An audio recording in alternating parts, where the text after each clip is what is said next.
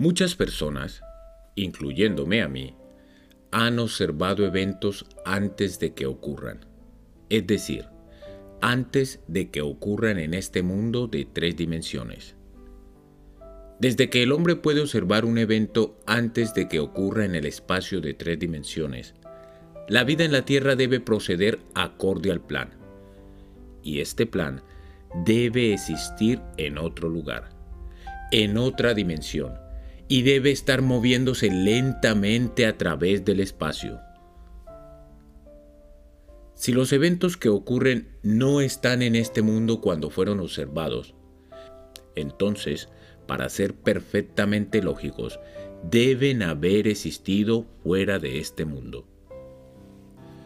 Y lo que sea que esté allí, para ser visto antes de que ocurra aquí, debe estar predeterminado, desde el punto de vista del hombre despierto en un mundo tridimensional. Entonces surge la pregunta, ¿somos capaces de alterar nuestro futuro? Mi objetivo en este audio es indicar las posibilidades inherentes en el hombre para mostrar que el hombre puede alterar su futuro. Pero una vez alterado, forma nuevamente una secuencia determinista, comenzando desde el punto de interferencia, un futuro que será consistente con la alteración. La característica más remarcable del futuro del hombre es su flexibilidad es determinado por sus actitudes más que por sus acciones. El pilar desde el cual todas las cosas están hechas es el concepto que tiene el hombre de sí mismo. Él actúa de la manera en que actúa y tiene las experiencias que tiene, porque su concepto de sí mismo es lo que es, y por ninguna otra razón. Si él tuviera otro concepto de sí mismo, él actuaría de manera diferente. Un cambio de concepto de sí mismo automáticamente altera su futuro. Y un cambio en cualquier término de sus futuras series de experiencias recíprocamente altera su concepto de sí mismo. Las asunciones del hombre, que él considera insignificantes, producen efectos que son considerables por lo tanto, el hombre debería revisar la valoración que le da a una asunción y reconocer su poder creativo. Todos los cambios toman lugar en la conciencia. El futuro, aunque esté preparado en cada detalle por adelantado, tiene varios resultados. En cada momento de nuestras vidas, tenemos delante de nosotros la elección de cuál de varios futuros elegiremos hay dos tipos de resultados reales en el mundo que todos poseemos. Un foco natural y un foco espiritual. Los antiguos maestros llamaban al primero la mente carnal y al segundo la mente de Cristo. Podemos diferenciarlos como una despierta conciencia ordinaria, gobernada por nuestros sentidos, y una imaginación controlada, gobernada por nuestro deseo. Reconocemos estos dos distintivos centros de pensamiento en esta declaración. Pero el hombre natural no acepta las cosas del Espíritu de Dios, porque para él son necedad, y no las puede entender, porque se disciernen espiritualmente. 1 Corintios 2.14 el punto de vista natural confine la realidad al momento llamado ahora. Para el punto de vista natural, el pasado y el futuro son puramente imaginarios. El punto de vista espiritual, por otro lado, ve los dos contenidos del tiempo. Ve a los eventos como objetos en el espacio, distintivos y separados. El pasado y el futuro son un todo presente para el punto de vista espiritual. Lo que es mental y subjetivo para el hombre natural es concreto y objetivo para el hombre espiritual. El hábito de ver solo lo que nuestros sentidos nos permiten ver nos deja completamente ciegos a lo que de otra manera podríamos ver. para cultivar la facultad de ver lo invisible, deberíamos desapegar deliberadamente nuestra mente de la evidencia de los sentidos y enfocar nuestra atención en un estado invisible, mentalmente sintiéndolo y percibiéndolo hasta que tenga toda la peculiaridad de la realidad. El pensamiento sincero y concentrado, enfocado en una dirección en particular, deja afuera otras sensaciones y hace que desaparezcan. Solo basta con que nos concentremos en el estado deseado para poder verlo. El hábito de sacar la atención de la región de las sensaciones y concentrarla en lo invisible desarrolla nuestro resultado espiritual y nos permite penetrar más allá del mundo de los sentidos y nos deja ver aquello que es invisible. Porque desde la creación del mundo, sus atributos invisibles, su eterno poder y divinidad, se han visto con toda claridad. Romanos 1:20. Esta visión es completamente independiente de las facultades naturales. Ábrela y apúrala porque sin ella estas instrucciones son inútiles, ya que las cosas del Espíritu se disciernen espiritualmente. Un poco de práctica nos convencerá de que podremos, al controlar nuestra imaginación, reestructurar nuestro futuro en armonía con nuestro deseo. El deseo es el impulso primario de la acción no podemos mover ni un solo dedo sin el deseo de moverlo. No importa lo que hagamos, seguimos el deseo que en el momento domina nuestra mente. Cuando rompemos un hábito, nuestro deseo de romperlo es más grande que nuestro deseo de continuar con ese hábito. Los deseos que nos impulsan a la acción son aquellos que sostienen nuestra atención. Un deseo no es más que estar conscientes de algo que nos falta o necesitamos para hacer nuestra vida más disfrutable. Los deseos siempre tienen alguna ganancia personal en vista. Cuanto más grande sea la ganancia anticipada, más intenso será el deseo. No hay ningún deseo absolutamente desinteresado. Donde no hay nada que ganar, no hay deseo y consecuentemente no hay acción. El hombre espiritual le habla al hombre natural a través del lenguaje del deseo. La clave para el progreso de la vida y para el cumplimiento de los sueños yace en la dispuesta obediencia a su voz. La determinada obediencia a su voz es una inmediata asunción del deseo cumplido. Desear un estado es tenerlo. Como dijo Pascal, tú no me hubieras buscado si no me hubieses ya encontrado. El hombre, al asumir el sentido de su deseo cumplido y luego viviendo y actuando en esta convicción, altera el futuro en armonía con su asunción. Las asunciones despiertan lo que afirman. Tan pronto como el hombre asume el sentido de su deseo cumplido, su ser cuatridimensional encuentra maneras para obtener su final, descubre métodos para su realización. No conozco definición más clara para los medios por los cuales realizar nuestros deseos que el de experimentar en la imaginación lo que experimentaríamos en la carne si fuéramos a cumplir nuestro deseo. Esta experiencia del final dará los medios. Con su perspectiva más grande, nuestro ser cuatridimensional construye entonces los medios necesarios para realizar el final aceptado. Para la mente no disciplinada, le parece muy difícil asumir un estado el cual es negado por los sentidos. Aquí hay una técnica que hace que sea más fácil vivir los eventos antes de que ocurran, para llamar a las cosas que no existen como si existieran. Romanos 4:17 la gente tiene la costumbre de menospreciar la importancia de las cosas simples, pero esta fórmula simple para cambiar el futuro fue descubierta luego de años de búsqueda y experimentación. El primer paso para cambiar el futuro es el deseo. Eso es, define tu objetivo. Saber definitivamente lo que quieres.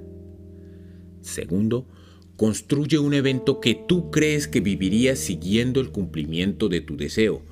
Un evento que implique el cumplimiento de tu deseo. Algo que la acción del ser sea predominante. Tercero, inmoviliza tu cuerpo físico e induce una condición semejante al sueño. Acuéstate en una cama o relájate en una silla e imagina que tienes sueño. Luego, con tus ojos cerrados y tu atención enfocada en la acción que pretendes experimentar en la imaginación, siente mentalmente que estás justo en medio de la acción propuesta, imaginando durante todo el tiempo que estás realmente actuando la acción, aquí y ahora. Tú debes siempre participar en la acción imaginaria, no meramente estar detrás parado y observar, sino que debes sentir que tú estás realmente actuando la acción, para que la sensación imaginaria sea real para ti.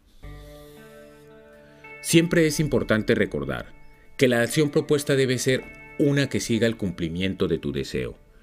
Y también, tú debes sentirte a ti mismo justo en medio de la acción, hasta que tenga toda la viveza y distinción de realidad. Por ejemplo, supón que tú deseas una promoción en la oficina. Ser felicitado sería un evento que tú vivirías siguiendo el cumplimiento de tu deseo. Habiendo elegido esta acción como la que experimentarás en la imaginación, inmoviliza el cuerpo físico e induce un estado próximo al sueño, un estado somnoliento, pero uno en el que todavía puedas controlar la dirección de tus pensamientos, un estado en el que estás atento pero sin esfuerzo. Ahora, imagina que un amigo está parado frente a ti. Pon tu mano imaginaria en la de él. Primero, siéntela sólida y real. Luego, Ten una conversación imaginaria con él en armonía con la acción. No te visualices a ti mismo a distancia en un punto en el espacio, ni a distancia en un punto en el tiempo siendo felicitado por tu buena fortuna. En vez de eso, haz que aquel otro lugar sea aquí y el futuro ahora. El evento futuro es una realidad ahora en un mundo dimensionalmente más grande. Y aunque parezca mentira, ahora en un mundo dimensionalmente más grande, es equivalente a aquí en el espacio ordinario tridimensional de la vida diaria. La diferencia entre sentirte a ti mismo en la acción, aquí y ahora, y visualizarte a ti en acción como si estuvieras en una pantalla cinematográfica, es la diferencia entre el éxito y el fracaso. La diferencia será apreciada si tú ahora te visualizas a ti mismo subiendo una escalera. Luego, con los ojos cerrados, imagina que la escalera está justo enfrente tuyo y tú sientes que estás realmente subiéndola. El deseo, la inmovilidad física bordeando el sueño y la acción imaginaria en el que el propio ser sentimentalmente predomina, aquí y ahora, no son solo factores importantes para alterar el futuro, sino que son condiciones esenciales para conscientemente proyectar nuestro ser espiritual. Si cuando el cuerpo físico al estar inmovilizado se posesiona de la idea de hacer algo e imaginar que lo estamos haciendo aquí y ahora, y mantener esa acción imaginaria con gran emoción, justo hasta que nos quedemos dormidos, tendremos más posibilidades de despertar fuera del cuerpo físico para encontrarnos en un mundo dimensionalmente más grande, con un foco dimensionalmente más grande y haciendo realmente lo que deseamos e imaginamos que estábamos haciendo en la carne. Pero ya sea que despertemos allí o no, aún así, estamos actuando la acción en el mundo cuatridimensional y aún lo volveremos a vivir en el futuro, aquí en el mundo tridimensional. La experiencia me ha enseñado a restringir la acción imaginaria, a condensar la idea que será el objeto de nuestra meditación en un solo acto y recrearlo una y otra vez hasta que tenga la sensación de realidad. Porque si no, la atención divagará a una línea de temas que estén asociados y líneas de imágenes asociadas se nos harán presentes en nuestra atención. En unos pocos segundos nos llevarán a miles de kilómetros lejos de nuestro objetivo, en un punto en el espacio y años luz en un punto en el tiempo. Si decidimos subir una escalera en particular, porque ese sería el evento más probable que seguiría a continuación de la realización de nuestro deseo, entonces debemos restringir la acción a subir esa escalera en particular. Si nuestra atención divagara, debemos traerla de nuevo a su tarea de subir la escalera y continuar haciéndolo hasta que la acción imaginaria tenga toda la solidez y distinción de la realidad. La idea debe ser mantenida en el campo de la presentación sin ningún tipo de esfuerzo sensorial de nuestra parte. Debemos, con el mínimo de esfuerzo, permeabilizar la mente con el sentimiento del deseo cumplido. El adormecimiento facilita los cambios, porque favorece a la atención sin esfuerzo, pero no debe ser empujado al punto tal de dormirse, en el cual ya no podremos controlar movimientos de nuestra atención, sino que debe llegar a un adormecimiento de grado moderado, en el cual todavía somos capaces de dirigir nuestros pensamientos.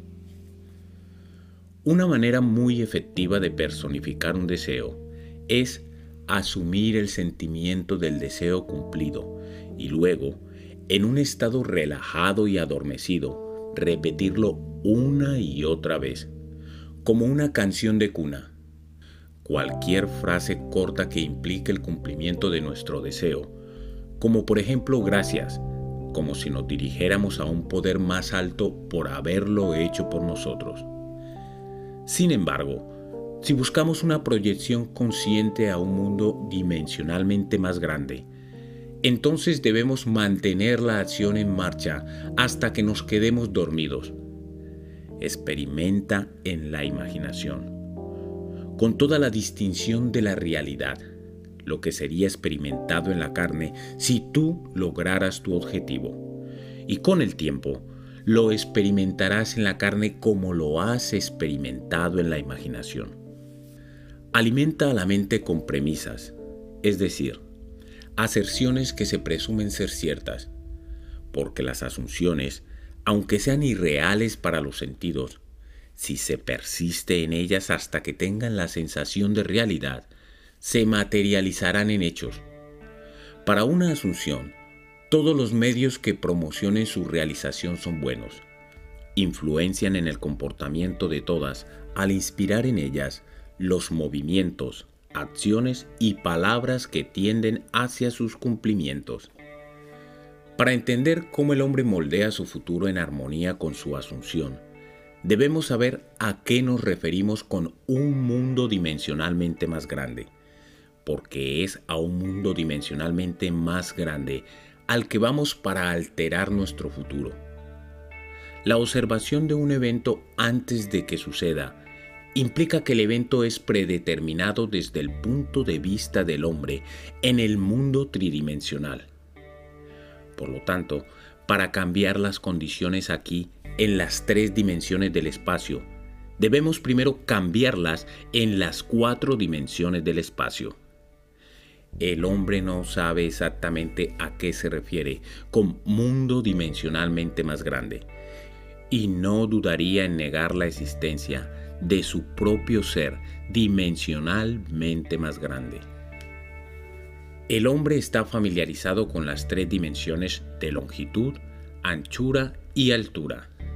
Y él siente que si hubiera una cuarta dimensión, debería ser tan obvia para él como las dimensiones de longitud, anchura y altura.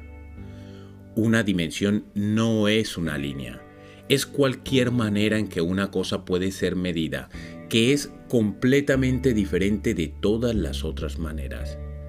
Es decir, Al medir a un sólido cuatridimensionalmente, simplemente lo medimos en cualquier dirección excepto de su longitud, anchura y altura.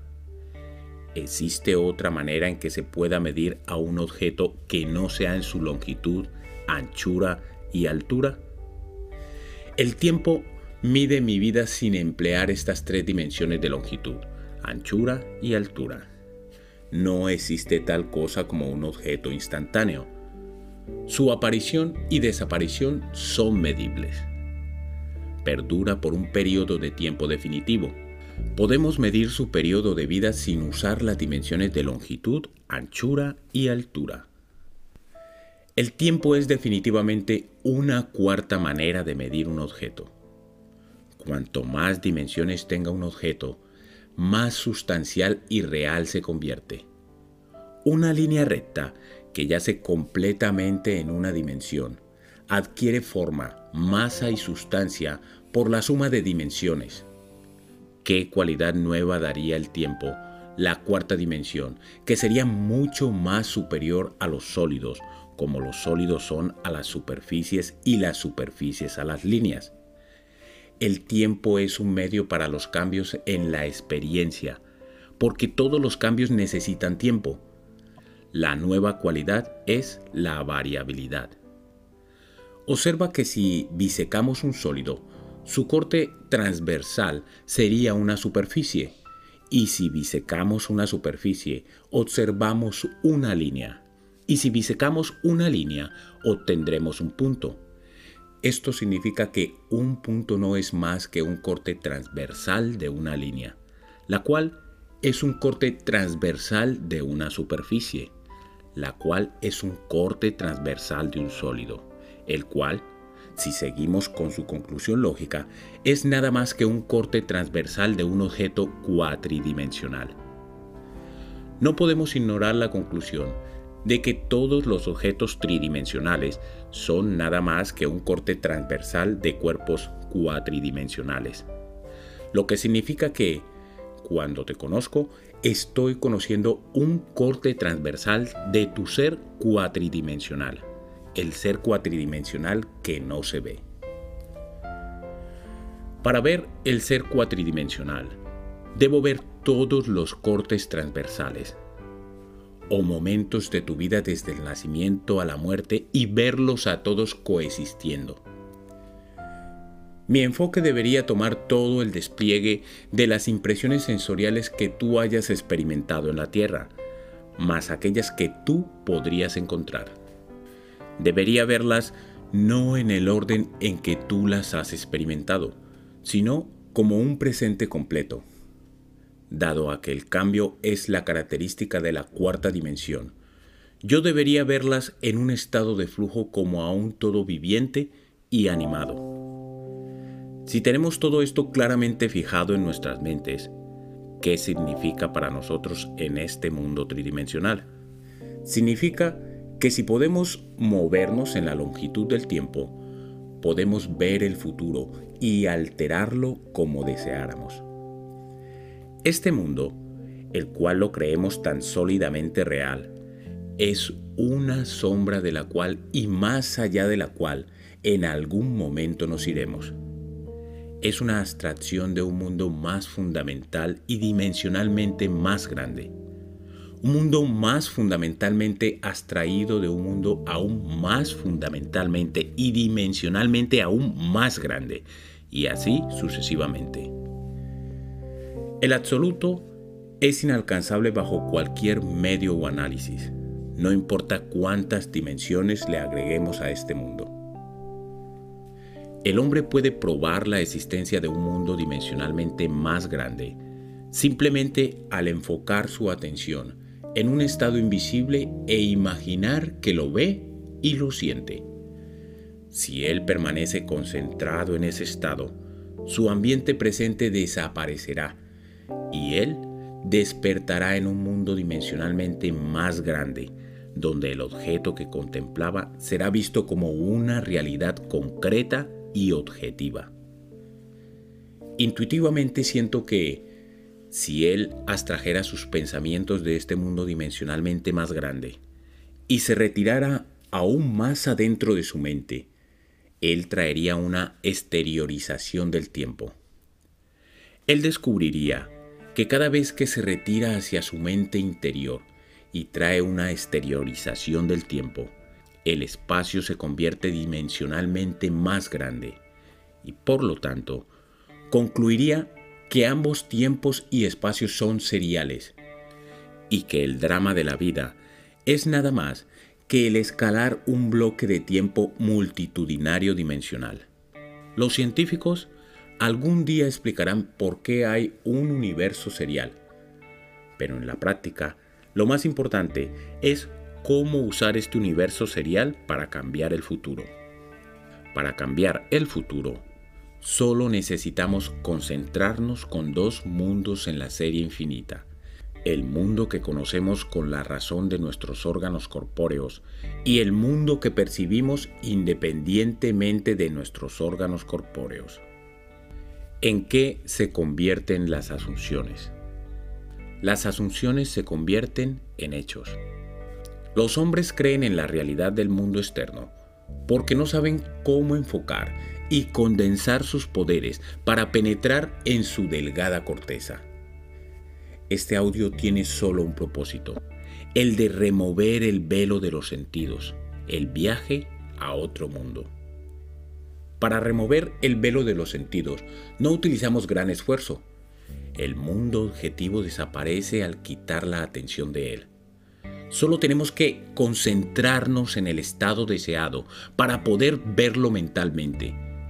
Pero para darle realidad y se convierta en un hecho objetivo, debemos enfocar nuestra atención al estado invisible hasta que tenga la sensación de realidad. Cuando con atención concentrada, nuestro deseo aparenta poseer la distinción y sensación de realidad, le hemos otorgado el derecho de convertirse en visible y hecho concreto. Si es difícil controlar la dirección de tu atención mientras estás en un estado próximo al sueño, te será de gran ayuda observar fijamente a un objeto. No mires a su superficie, sino que dentro y a través de cualquier objeto plano como una pared o una alfombra o cualquier objeto que posea profundidad arréglalo de manera tal que devuelvas reflexión lo menos posible. Imagina entonces que en esta profundidad tú estás viendo y escuchando lo que quieres ver y escuchar, hasta que tu atención esté exclusivamente ocupada por el estado imaginario. Al final de tu meditación, cuando te despiertes de tu sueño controlado despierto, tú te sientes como si hubieras vuelto de una gran distancia. El mundo visible que tú habías dejado afuera ahora vuelve a la conciencia y por su propia presencia te informa que tú has sido autoengañado en creer que el objeto que contemplabas era real. Pero si tú sabes que la conciencia es la única realidad, tú permanecerás fiel a tu visión y por esta actitud mental sostenida confirmas tu regalo de realidad y pruebas que tú tienes el poder de darle realidad a tus deseos para que ellos se conviertan en hechos concretos visibles. Define tu ideal y concentra tu atención sobre la idea de identificarte a ti mismo con tu ideal. Asume el sentimiento de serlo, el sentimiento que sentirías si tú ya hubieras encarnado tu ideal. Luego, vive y actúa en base a esta convicción. Esta asunción, aunque sea negada por los sentidos, si persistes en ella, se convertirá en hecho.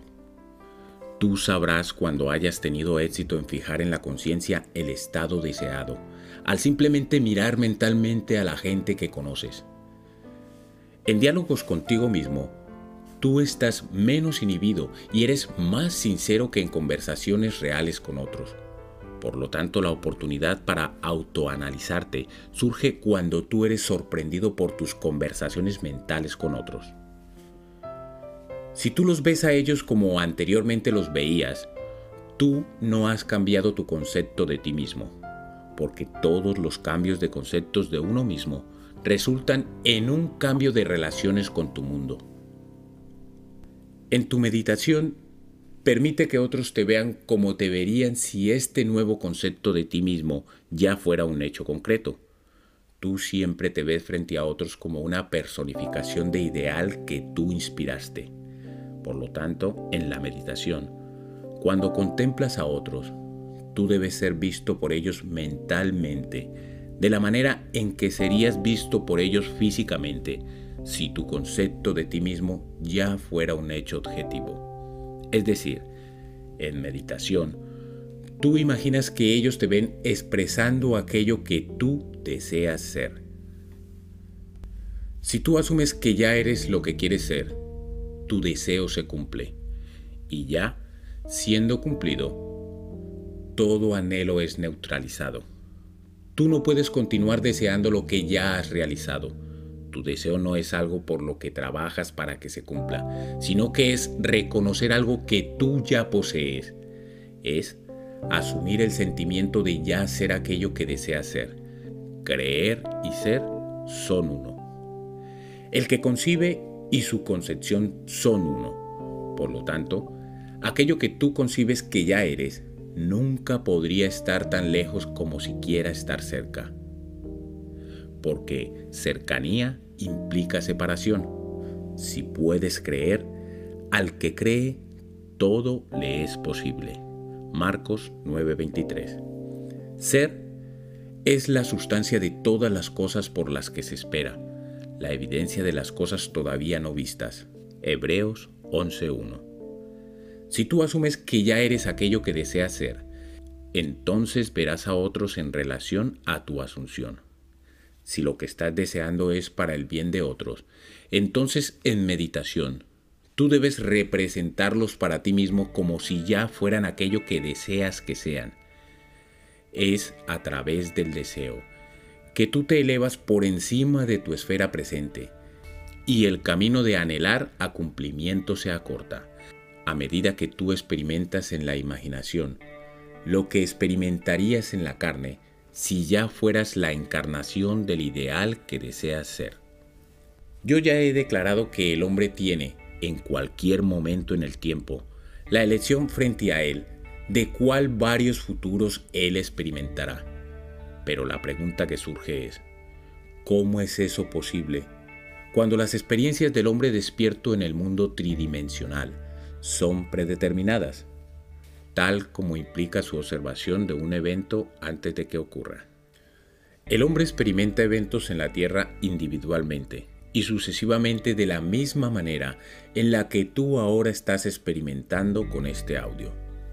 Un sueño no es nada más que el incontrolable pensar cuatridimensionalmente o el reacomodamiento de impresiones sensoriales de ambos pasado y futuro. El hombre rara vez sueña con los eventos en el orden en el cual los ha experimentado cuando estaba despierto. Él usualmente sueña con dos o más eventos que están separados en el tiempo, fusionándolos en una sola impresión sensorial. O en un sueño, él reordena completamente sus impresiones sensoriales de cuando está despierto, a modo tal que ya no las reconoce cuando se las encuentra en su estado despierto. Por ejemplo, yo soñé que entregaba un paquete al restaurante en el edificio de mi departamento. La anfitriona me dijo, no puedes dejar eso ahí, por lo cual el operador del ascensor me dio algunas cartas y cuando le agradecí por ellas, él en respuesta me agradeció a mí. En ese momento el operador del ascensor del turno nocturno apareció y me saludó con la mano. Al día siguiente, mientras dejaba mi departamento, levanté unas cartas que habían sido dejadas en mi puerta. Mientras bajaba, le di una propina al operador del ascensor del turno diurno y le agradecí por haberse hecho cargo de mi correo. Por lo tanto, él me agradeció por la propina. En mi vuelta a casa ese día, Escuché cómo un portero le decía a un repartidor, no puedes dejar eso aquí. Cuando estaba por tomar el ascensor para subir a mi departamento, fui atraído hacia una cara que me parecía familiar en el restaurante. Y mientras miraba, la anfitriona me saludó con una sonrisa. Más tarde esa noche, acompañé a mis invitados de la cena al ascensor y mientras me despedía de ellos, el operador del turno nocturno me saludó con la mano. Con simplemente reordenar algunas de las impresiones sensoriales individuales que estaba destinado a tener, y al fusionar dos o más de ellas en una individual impresión sensorial, yo construí un sueño que se diferenciaba bastante de mi experiencia despierto. Cuando hemos aprendido a controlar los movimientos de nuestra atención en el mundo cuatridimensional, seremos capaces de crear conscientemente las circunstancias en el mundo tridimensional. Aprendemos este control a través del sueño despierto, donde nuestra atención puede ser mantenida sin esfuerzo, porque la atención menos el esfuerzo es indispensable para cambiar el futuro. Nosotros podemos, en un sueño despierto controlado, construir conscientemente un evento que deseamos experimentar en el mundo tridimensional. Las impresiones sensoriales que utilizamos para construir nuestro sueño despierto son realidades presentes desplazadas en el tiempo o en el mundo cuatridimensional. Todo lo que hacemos al construir el sueño despierto es seleccionar de un vasto surtido de impresiones sensoriales que, cuando son ordenadas propiamente, implican que ya hemos realizado nuestro deseo. Con el sueño claramente definido, nos relajamos en una silla y nos inducimos a un estado de conciencia próximo al sueño. Un estado que, aunque bordee el estado de sueño, nos mantiene en control consciente de los movimientos de nuestra atención. Cuando hemos logrado ese estado, experimentamos en la imaginación lo que experimentaríamos en la realidad si este sueño despierto fuera ya un hecho objetivo. Al aplicar esta técnica para cambiar el futuro, es importante recordar siempre que lo único que ocupa la mente durante el sueño despierto es el sueño despierto, la acción predeterminada que implica el cumplimiento de nuestro deseo. De qué manera el sueño despierto se convertirá en un hecho físico no es asunto nuestro. Nuestra aceptación del sueño despierto con una realidad física genera los medios para su cumplimiento. Déjame que otra vez exponga el fundamento para cambiar el futuro, que es nada más que un sueño despierto controlado. Define tu objetivo Debes saber definitivamente qué es lo que quieres. Construye un evento que tú crees que vivirás siguiendo el cumplimiento de tu deseo. Algo que la acción del ser sea predominante. Un evento que implique el cumplimiento de tu deseo. Inmoviliza el cuerpo físico e induce un estado de conciencia próximo al sueño. Luego, mentalmente, Siéntete a ti mismo justo en medio de la acción propuesta, imaginando durante todo el tiempo que estás realmente haciendo la acción aquí y ahora, para que así experimentes en la imaginación lo que experimentarías en la carne si tú ya hubieras realizado tu objetivo. La experiencia me ha convencido de que esta es la manera perfecta para realizar mi objetivo. Aunque mis propios y varios fracasos me condenarían si yo implicara que ya he dominado completamente los movimientos de mi atención. Pero puedo, sin embargo, con la enseñanza antigua, decir, pero una cosa hago, olvidando lo que queda atrás y extendiéndome a lo que está delante prosigo hacia la meta para obtener el premio. Filipenses 3, 13, 14. ¿Cuál es el poder de la imaginación? Y conoceréis la verdad y la verdad os hará libres. Juan 8:32. Los hombres declaran que un verdadero juicio debe conformarse a la realidad externa a la que se relaciona esto significa que si yo estando en prisión me sugiero a mí mismo que soy libre y logro con éxito creer que soy libre, será verdad que yo creo en mi libertad. Pero no significa que yo seré libre porque yo podría ser víctima de una ilusión. Pero, a razón de mis propias experiencias, he llegado a creer en tantas cosas extrañas que veo muy pocas razones por las cuales dudaría de la verdad de las cosas que van más allá de mi experiencia. Las antiguas enseñanzas nos advirtieron de que no juzguemos por las apariencias, porque como dijeron, la verdad no tiene que amoldarse a la realidad externa a la que está relacionada. Ellos declararon que dábamos falso testimonio si imaginábamos el mal en contra del prójimo, que no importa qué tan real nuestra creencia parece ser, ni cómo se amolda verdaderamente a la realidad externa a la que está relacionada. Si no hace libre al individuo por el que sostenemos esta creencia, no es verdadera y por lo tanto es falso juicio. Somos llamados para negar la evidencia de nuestros sentidos y para imaginar como verdadero de nuestro prójimo aquello que lo haga libre. Conoceréis la verdad y la verdad os hará libres. Para conocer la verdad de nuestro prójimo, debemos asumir que Él ya es aquello que desea ser. Cualquier concepto que mantengamos de otro que no sea su deseo cumplido, no lo hará libre y por lo tanto no puede ser la verdad. En vez de aprender mi oficio en escuelas, donde asistir a cursos y seminarios es considerado un sustituto para el conocimiento autoabastecido, mi escuela fue dedicada casi exclusivamente al poder de la imaginación. Yo pasé horas imaginando ser otro del que mi razón y mis sentidos dictaban, hasta que los estados imaginarios eran tan vividos como la realidad. Tan vividos que hasta un peatón se convertía en parte de mi imaginación, y yo actuaba como si los tuviera ahí, por el poder de mi imaginación, mi fantasía dirigía la de ellos y les dictaba su comportamiento, tanto como las conversaciones que tenían entre ellos mientras yo me identificaba con mi estado imaginado.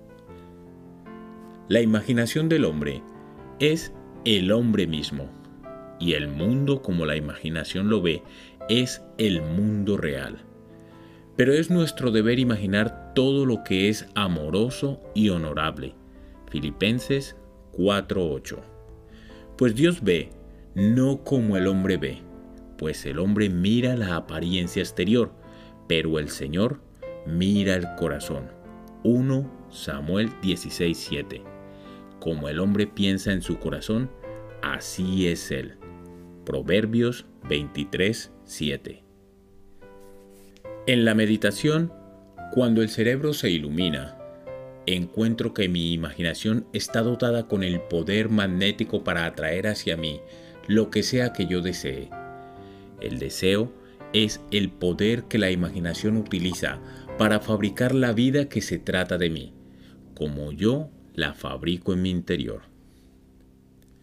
Yo primero deseo ver a cierta persona o escena, y luego veo como si viera aquello que yo quiero ver, y el estado imaginario se hace objetivamente real. Yo deseo escuchar, y entonces escucho como si estuviera oyendo, y la voz imaginada me dice aquello que yo le dicto como si hubiera iniciado el mensaje. Yo podría darte muchos ejemplos para probar mi argumento, para probar que estos estados imaginarios sí se convierten en realidades físicas. Pero sé que mis ejemplos despertarán en todos aquellos que no han vivido algo parecido o que no están inclinados hacia mis argumentos una incredulidad natural. Aún así, la experiencia me ha convencido de la verdad de esta afirmación. Él llama a las cosas que no existen como si existieran.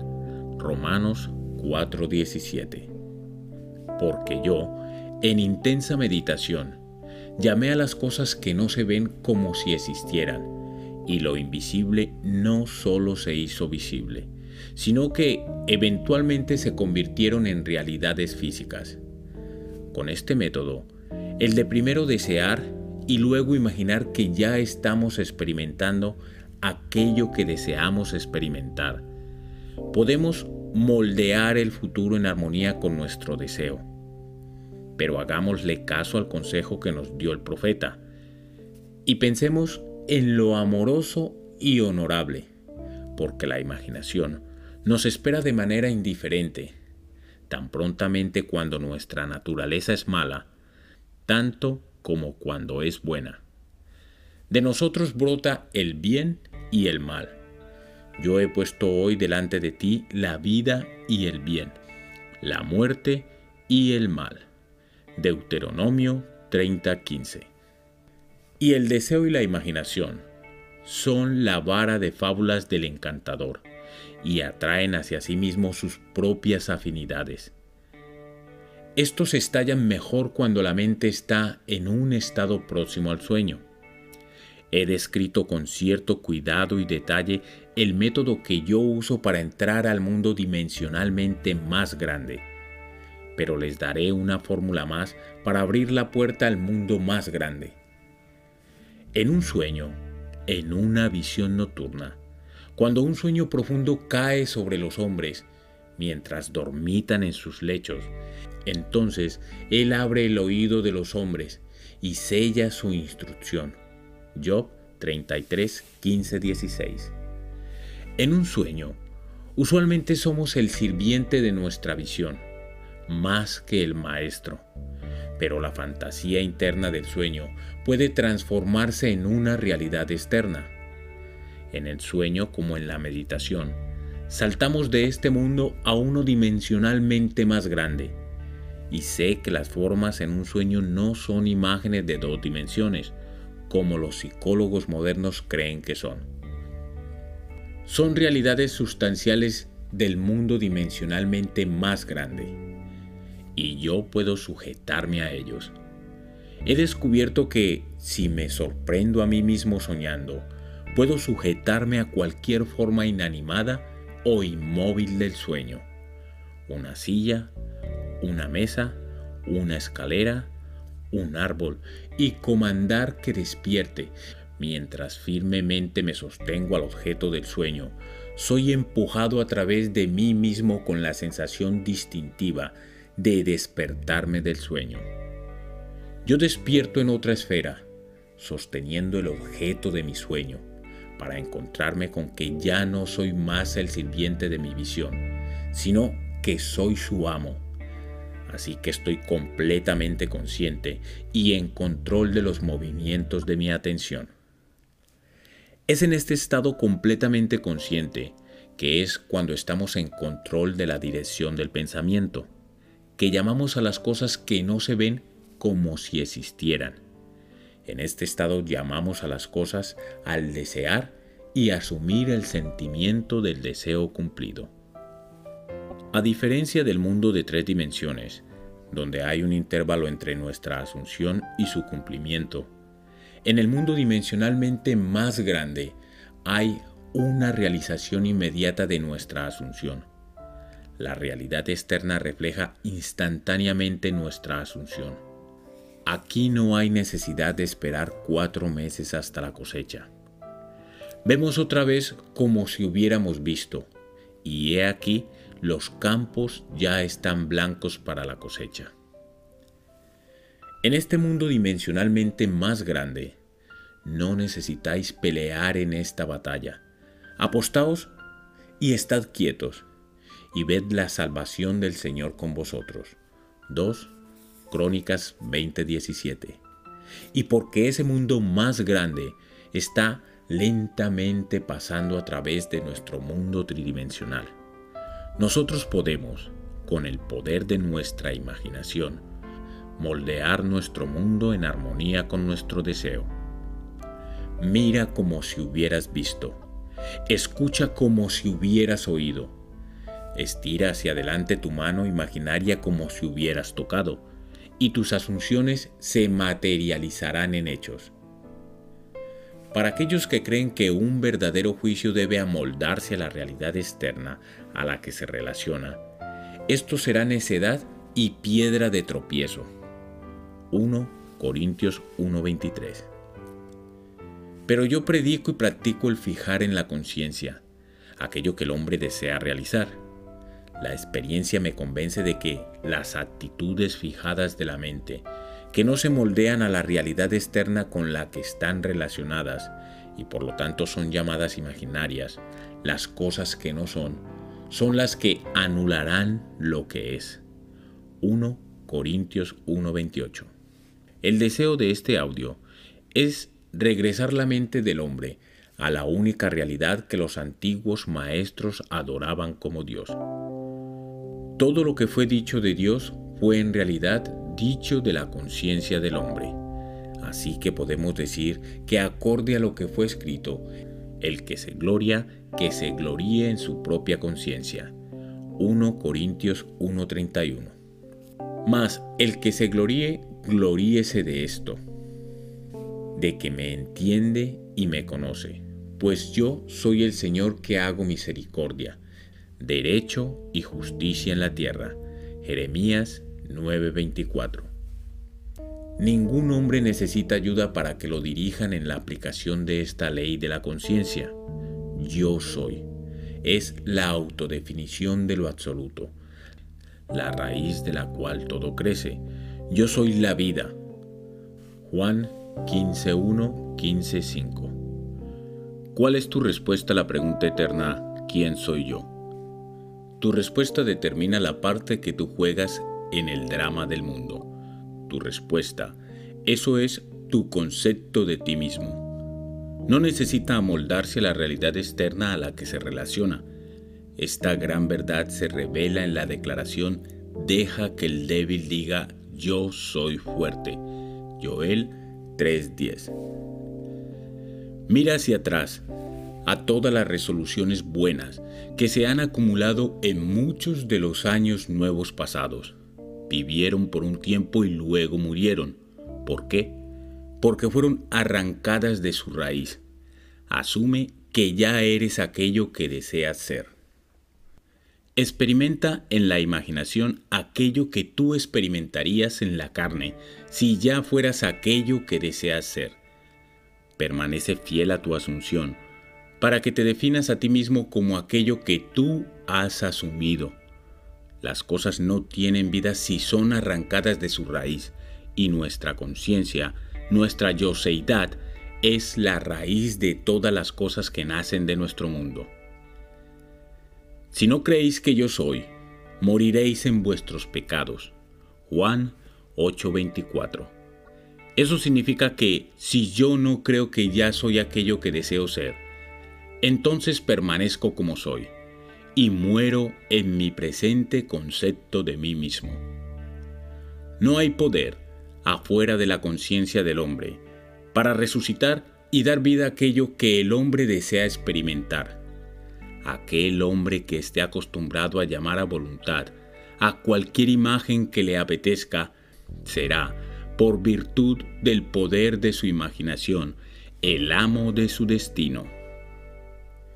Yo soy la resurrección y la vida. El que cree en mí, aunque muera, vivirá. Juan 11:25. Conocerás la verdad, y la verdad os hará libres. A nadie hay que cambiar sino a uno mismo. Y por ellos yo me santifico, para que ellos también sean santificados en la verdad. Juan 17:19. El ideal a que servimos y luchamos por obtener nunca podría evolucionar desde nosotros si no estuviera potencialmente involucrado en nuestra naturaleza. Mi propósito ahora es volver a contar y enfatizar una experiencia mía impresa por mí hace dos años. Creo que estas citas de la búsqueda nos ayudarán a entender la operación de la ley de la conciencia y nos mostrará que no tenemos a nadie a quien cambiar sino a uno mismo. Una vez en el intervalo de ocio en el mar, yo medité en el estado perfecto y me pregunté cómo sería si yo tuviera ojos demasiados puros para contemplar la iniquidad, si para mí todas las cosas fueran puras y sin condenación. Mientras me perdía en esta intensa melancolía, me encontré elevado más allá del ambiente oscuro de los sentidos. Tan intenso era el sentimiento que sentí que era un ser de fuego morando en un cuerpo de aire. Voces como de un coro celestial, como la exaltación de aquellos que habían sido vencedores en un conflicto con la muerte, estaban cantando. Él ha resucitado. Él ha resucitado. E intuitivamente yo supe que se referían a mí. Luego parecía que yo estaba caminando en la noche pronto me encontré con una escena, porque en este lugar había una gran multitud de gente inválida, ciegos, paralíticos, atrofiados esperando no por el movimiento del agua como era de tradición, sino que esperaban por mí. Mientras me acercaba, sin pensamientos ni esfuerzos de mi parte, ellos eran unos atrás de otros, moldeados como si lo hiciera el mago de lo hermoso ojos, manos, pies, todos los miembros que les faltaban eran traídos de alguna reserva invisible y moldeados en armonía con aquella perfección que yo sentía que brotaba de mí. Cuando todos fueron hechos a la perfección, el coro regocijó. Está terminado. Luego la escena se disolvió y yo me desperté. Yo sé que la visión, fue el resultado de mi meditación intensa sobre la idea de la perfección, porque mis meditaciones invariablemente traen la unión con el estado contemplado. Estaba tan absorto en la idea que por un momento yo me había convertido en lo que había contemplado, y el propósito elevado con el que en ese momento me había identificado a mí mismo atrajo la compañía de cosas elevadas y moldeó la visión en armonía con mi naturaleza interna. El ideal con el cual somos unidos funciona por asociación de ideales para despertar miles de humores, para crear un drama que sostenga la idea central. Mis experiencias místicas me convencieron de que no hay otra manera de atraer la perfección externa que buscamos que no sea la de transformarnos a nosotros mismos. En la economía divina nada se pierde. No podemos perder nada, salvo por el descenso de la esfera, donde las cosas tienen su vida natural. No hay poder transformador en la muerte, y ya sea que estemos aquí o allá, nosotros fabricamos al mundo que nos rodea por medio de la intención de nuestra imaginación y sentimiento, e iluminamos u oscurecemos nuestra vida por los conceptos que sostenemos de nosotros mismos. Nada es más importante para nosotros que la concepción de nosotros mismos. Y especialmente esto es verdad de nuestro concepto del dimensionalmente grande dentro de nosotros. Aquellos que nos ayudan o nos hacen tropezar, ya sea que lo sepan o no, son los sirvientes de esa ley que moldea hacia afuera circunstancias en armonía con nuestra naturaleza interna. Es nuestro concepto de nosotros mismos lo que nos libera o nos limita, aunque pueda usar agentes materiales para lograr su propósito. Dado a que la vida moldea el mundo externo para reflejar los arreglos internos de nuestras mentes, no hay manera de que traigamos la perfección externa que buscamos, más que la de transformarnos a nosotros mismos. No hay ayuda que venga de afuera. Las colinas a las que elevamos nuestros ojos son aquellas de un rango interno. Es entonces a nuestra conciencia a donde debemos dirigirnos como la única realidad, el único fundamento en donde todo fenómeno puede ser explicado podemos confiar absolutamente en la justicia de esta ley, para que nos dé solamente aquello que es de la naturaleza de nosotros mismos. Intentar cambiar al mundo antes de que cambiemos nuestro concepto de nosotros mismos es luchar en contra de la naturaleza de las cosas. No puede haber un cambio externo hasta que no haya primero un cambio interno. Así como es adentro, es afuera. No estoy proponiendo indiferencia filosófica. Cuando estoy sugiriendo que debemos imaginarnos a nosotros mismos ya siendo aquello que queremos ser, viviendo en una atmósfera mental de grandeza, en vez de usar medios físicos y argumentos para lograr el cambio deseado. Todo lo que hagamos, sin estar acompañado por un cambio de conciencia, es el inútil reajuste de superficies. No importa cuánto trabajemos duro y nos esforcemos, no podemos recibir nada más de lo que nuestra asunción afirma. Protestar en contra de cualquier cosa que nos suceda a nosotros es protestar en contra de la ley de nuestro ser y nuestra soberanía sobre nuestro propio destino. Las circunstancias de mi vida están muy cercanamente relacionadas a mi concepto de mí mismo, para no ser formadas por mi propio espíritu desde algún depósito dimensionalmente más grande de mi ser. Si hay dolor en mí en estos acontecimientos, yo debería buscar la causa dentro de mí mismo, porque yo soy movido aquí y allí, y hecho para vivir en un mundo en armonía con mi concepto de mí mismo. Meditaciones intensas traen una unión con el estado contemplado, y durante esta unión vemos visiones, tenemos experiencias y nos comportamos de acuerdo con nuestro cambio de conciencia. Esto nos muestra que una transformación de conciencia resultará en un cambio de ambiente y comportamiento. Todas las guerras prueban que las emociones violentas son extremadamente potentes en precipitar reordenamientos mentales. Cada gran conflicto ha sido seguido por una era de materialismo y avaricia, ideales por los cuales el conflicto ostentosamente había sido declarado y sumergido. Esto es inevitable, porque la guerra evoca el odio, el cual impulsa un descenso en la conciencia, desde el plano del ideal, al nivel desde donde el conflicto fue declarado. Si pudiéramos llegar a estar emocionalmente excitados sobre nuestros ideales, tanto como nos excitamos por nuestros disgustos, ascenderíamos al plano de nuestro ideal tan fácil como ahora descendemos al nivel de nuestros odios. El amor y el odio tienen un poder mágico transformador y crecemos a través de ejercitarlos hacia la semejanza de lo que contemplamos.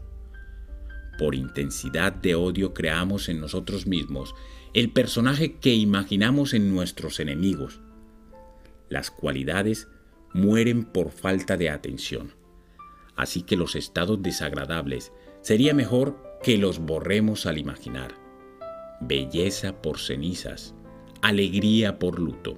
Isaías 61.3. En lugar de ataques directos en el estado del cual quisiéramos liberarnos, todo lo amable, todo lo honorable, en esto meritad. Filipenses 4:8. Porque nosotros nos convertimos en aquello con lo que estamos en relación. No hay nada que cambiar más que nuestro concepto de nosotros mismos. Tan pronto como logremos transformar a nuestro ser, nuestro mundo se disolverá y se remodelará a sí mismo en armonía con aquello que nuestro cambio afirma.